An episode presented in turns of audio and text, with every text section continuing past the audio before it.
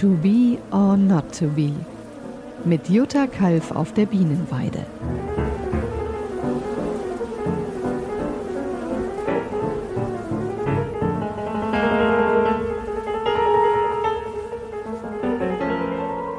Hallo, ich bin Jutta Kalf. Ich bin Hobbyimkerin seit gut zehn Jahren, ähm, lebe mit 36 Bienenvölkern zusammen und freue mich, dass ihr heute dabei seid.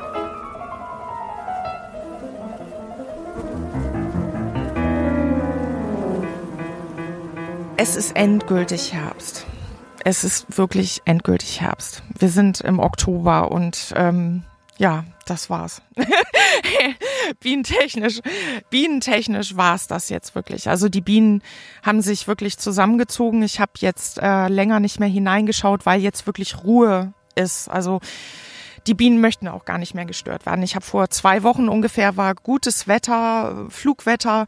Da habe ich noch mal hineingeschaut, um zu gucken, ob ich das Brutnest mit den Schieden, ob ich das noch ein bisschen anpasse. Habe ich bei einigen Völkern auch getan, denn ähm, jetzt mit mit der mit der Abnahme des Lichtes und mit der Abnahme der Temperatur nimmt eben auch die die Brutstärke ab oder beziehungsweise die Volksgröße der Bienen und es geht jetzt nur noch darum, dass sie ein wirklich warmes, gesichertes Brutnest haben mit äh, ausreichender Nahrung.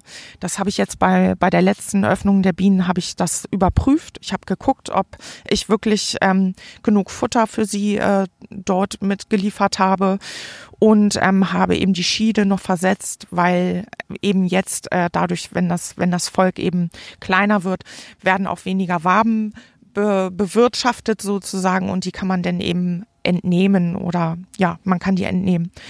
Das war die letzte Prüfung, die ich gemacht habe vor zwei Wochen. Ähm, meine Mädels haben mir auch sehr deutlich gezeigt, dass sie keine Lust mehr auf mich haben. Und das bedeutet jetzt so wirklich, aha, okay, ich verabschiede mich jetzt quasi erstmal von euch bis zum nächsten Frühling.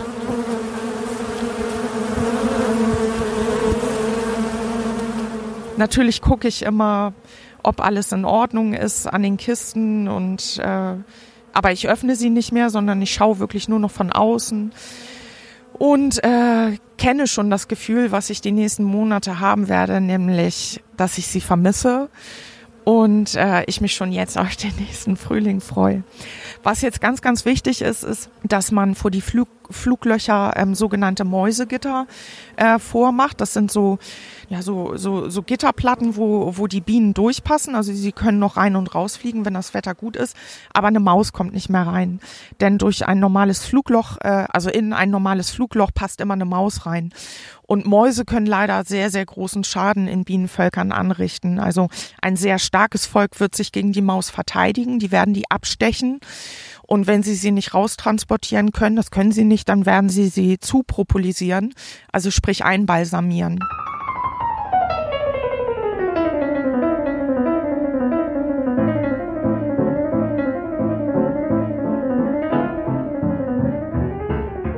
schwächere Völker oder kleinere Völker können sich äh, zum Teil nicht gegen Mäuse wehren. Und ich habe ähm, im letzten Jahr zum Beispiel ein Volk gehabt, was tatsächlich von einer Maus aufgegessen worden ist. Also die Maus hat die Königin aufgegessen und die Maus hat auch die anderen Bienen aufgegessen und den Rest, der in der Kiste war. Und das ist Mist. Also sowas mitzuerleben ist echt Mist. Also das, da kriegt man ein sehr schlechtes Gewissen und das auch zu Recht. Darum ist es jetzt wirklich wichtig, dass ihr guckt, ähm, habt ihr die Mäusegitter davor? Ist äh, der Wintersitz der Traube, ist der in Ordnung und ist genug Futter im Bienenvolk?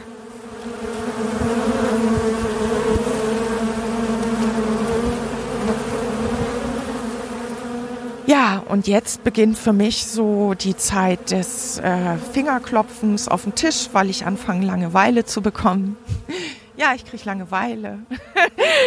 und das ist aber eine schöne Zeit, um sich für andere, also um sich mit den anderen Tätigkeiten, die mit den Bienen verbunden eben auch da sind, dass man sich damit beschäftigt. Also bei der totalen Brutentnahme habe ich ja alle Brutwaben herausgenommen. Das ist noch ein wichtiger Punkt. Viele Imker, die ähm, oder Imkerinnen, die die totale Brutentnahme machen, die entsorgen diese Waben. Und da ist ja noch sehr, sehr viel Brut drinne eben aber auch mit sehr, sehr viel Varroa-Milben.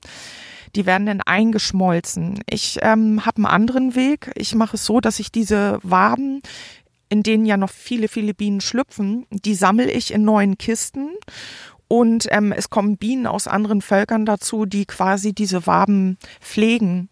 Und in der Regel ist es so, da sind ja auch viele offene Zellen mit äh, jungen Eiern drinne, dass diese, diese neue Biene, dieses neu zusammengewürfelte Bienenvolk sozusagen, sich eine neue Königin zieht. Und das nennt man dann sozusagen Brutscheune, weil eben ganz, ganz viele Brutwaben, die dann dort in dieser Kiste mit den anderen Bienen auslaufen äh, oder beziehungsweise ausschlüpfen, dass äh, dadurch eben von den Bienen auch neue Völker gebildet werden, weil sie eben dort eben in diesem Prozess, weil sie merken, sie haben keine Königin mehr, eine junge Königin ziehen.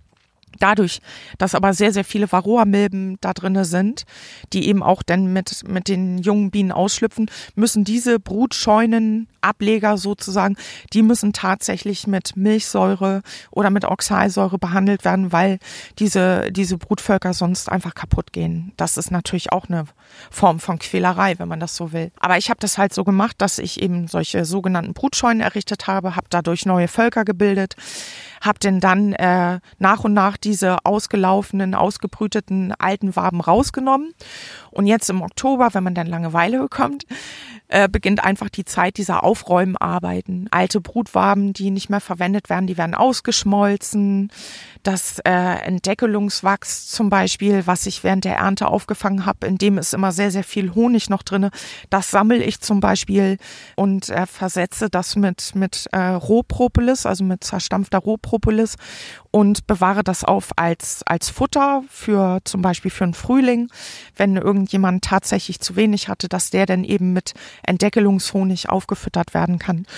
In Erwerbsbetrieben ist es so, dass dieses Entdeckelungswachs, in dem wirklich viel Honig noch drin ist, dass das eben auch verwendet wird, wirtschaftlich sozusagen. Aber ich sammle das eben für die Bienen. Ja, und weitere Arbeiten sind natürlich, wenn denn Weihnachtsmärkte anstünden, wie dieses Jahr leider nicht.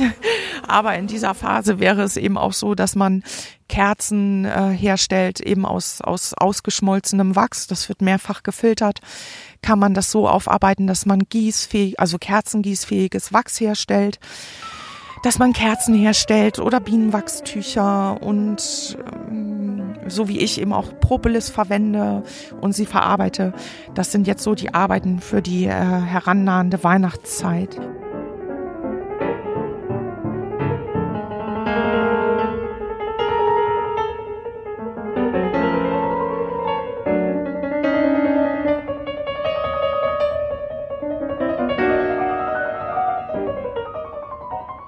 Ja, leider Gottes ist es jetzt so, dass dieses Jahr alle sämtlichen Märkte abgesagt sind, natürlich durch äh, unsere Corona-Pandemie.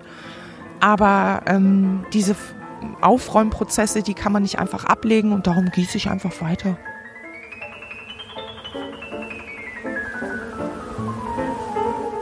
Das war To Be or Not to Be, dein Podcast mit Jutta Kalf.